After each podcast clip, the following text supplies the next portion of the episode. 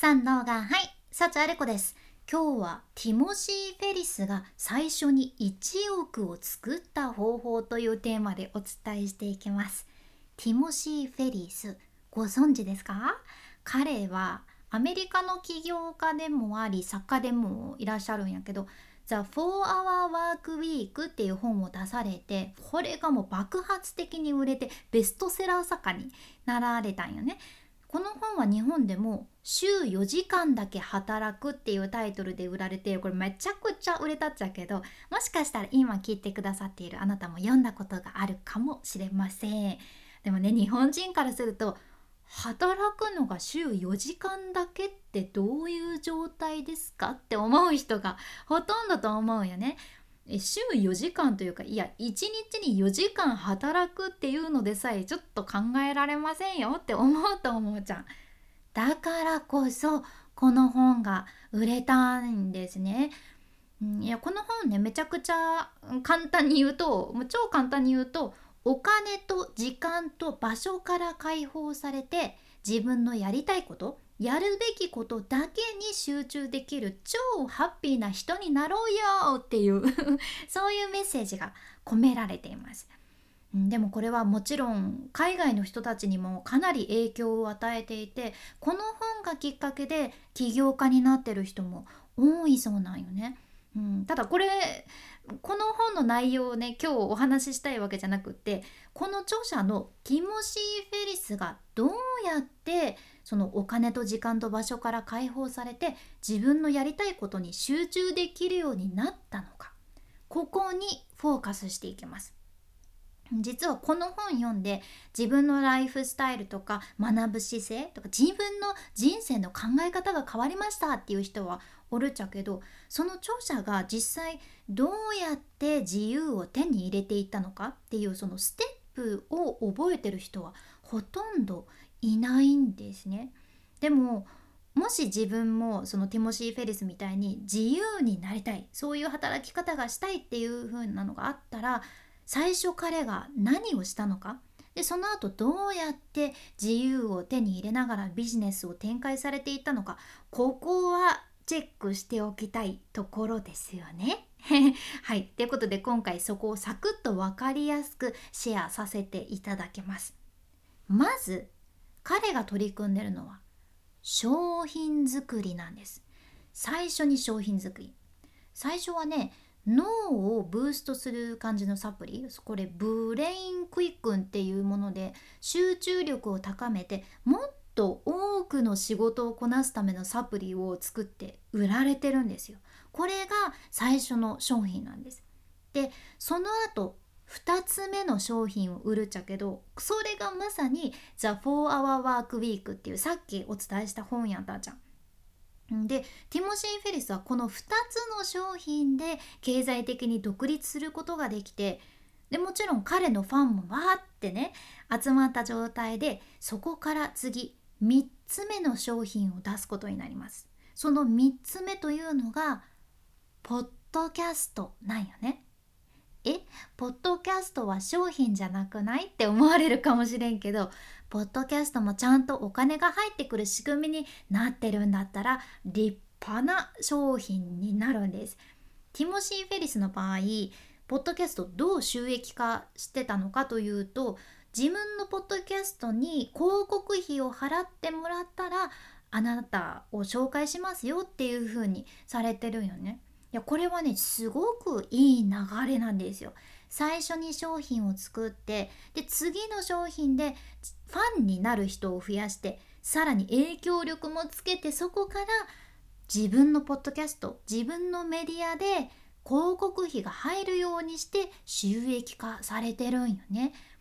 でもこれももちろん簡単なことじゃなくてちゃんと誰かがお金を払ってでもそこで紹介してほしいってなるようにポッドキャスト自体もしっかりクオリティを上げる必要がありますよね。ここは、うん、絶対のところです。で実は彼は自分のメルマガ「ファイブブレットフライデー」っていうやつなんやけどそのメルマガでもお金を払ってもらったらそのメルマガで誰かの商品とか誰かの番組紹介しますよっていうのを実践されてるんよね。だからまさに広告なわけですよ。いやこの流れはとても勉強になるなって思いながら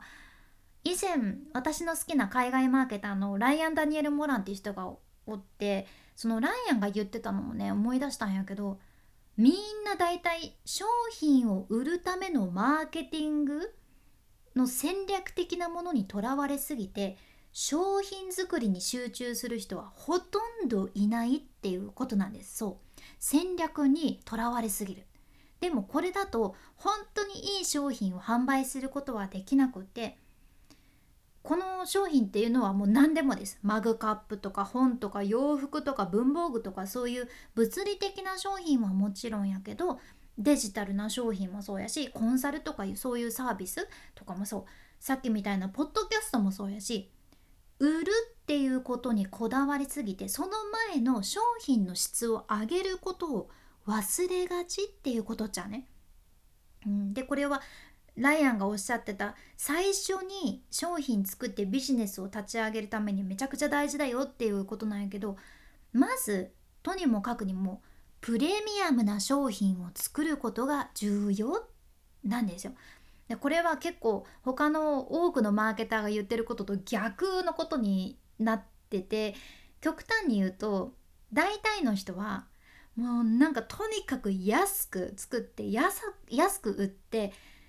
たくさんの人にブワーッと売ってしまえっていうのがこれよくあるパターンじゃね。でも市場で、まあ、一番安いこれが一番安いとかなら意味があるけど2番目に安いとかだと意味ないんだよねという話で。何でもそうやけどやっぱりさ安かったら誰にでも売りやすいですよね。安いけん。でもプレミアムな商品というのは売る相手をもっと限定することができるんですよ。そう売る相手を限定することになるんじゃなくて限定することができるんです。例えば100円のリップクリームと3万円のリップクリームがあるとしてやっぱりこれはターゲットになる理想のお客さんって全然違うはずなんよね。100円のリップとかやったらさ中学生とかも「わこれ安い」とか言って買うかもしれんけど3万円のリップってなるといや明らかに売る相手が限定されてくるよね。ある程度お金に余裕があってしかもその自分のお金をお化粧品しかもリップクリームに使いたいっていう結構美意識の高い人に限られてくるはずなんですよ。でこれ聞いてるといやいやそうは言ってもでも安くしてできるだけもうとにかくたくさん売れた方が良くないって思うんだけど実は売る相手を絞るというのが逆に売れやすくなるからくりでもあるよね。誰でもいいから安いから買ってくれっていうより例えばありふれたリップが嫌なあなた。なんか分からんけど唇にお金をかけたいあなた。美意識の高いあなただけの高級志向の極上のリップですとか言って。これ例えばやけど誰にどんな人にサービスを提供しているのかというのをしっかり表明するとやっぱりそれだけファンがつきやすくなって価格としても高い値段を設定できるんよね。でもちろん値段を高く設定できれば質のいい商品を作ることができるしそれだけいい商品を作れたら熱狂的なファンもつくしで熱狂的なファンがいたらマーケティングする必要ないくらいもう口コミで広がるわけなんよね。その熱狂的なファンが大事なものになるわけです。これやったらその安い商品を売ろうとして量をとりあえずこなすよりもポジティブなサイクルになりますよね。循環がいいですよね。でこれもなんかとにかくどうかこうかしようと思ったらみんながぶち当たる壁があってターゲット絞ればいいんだ、えー、って言っても誰に売ったらいいかわからないんですけどっていう壁これあると思うんですよね。えどう絞ったらいいんだろう？誰に売ったらいいんだろう？誰が求めてるんだろうって。ここをズバッと解決する方法。あ明日一緒に チェックしていきますので明日もどうぞお楽しみに。今日みたいな海外の最新情報をこれからもシェアしていくけん聞き逃さないように。フォローもしくは無料のサブスク登録のボタンそちらが応援のフォローボタンになってますので今のうちにポチッと忘れずに押しておいてください。君に幸あれ。ではまた。博多弁の幸あれ子でした。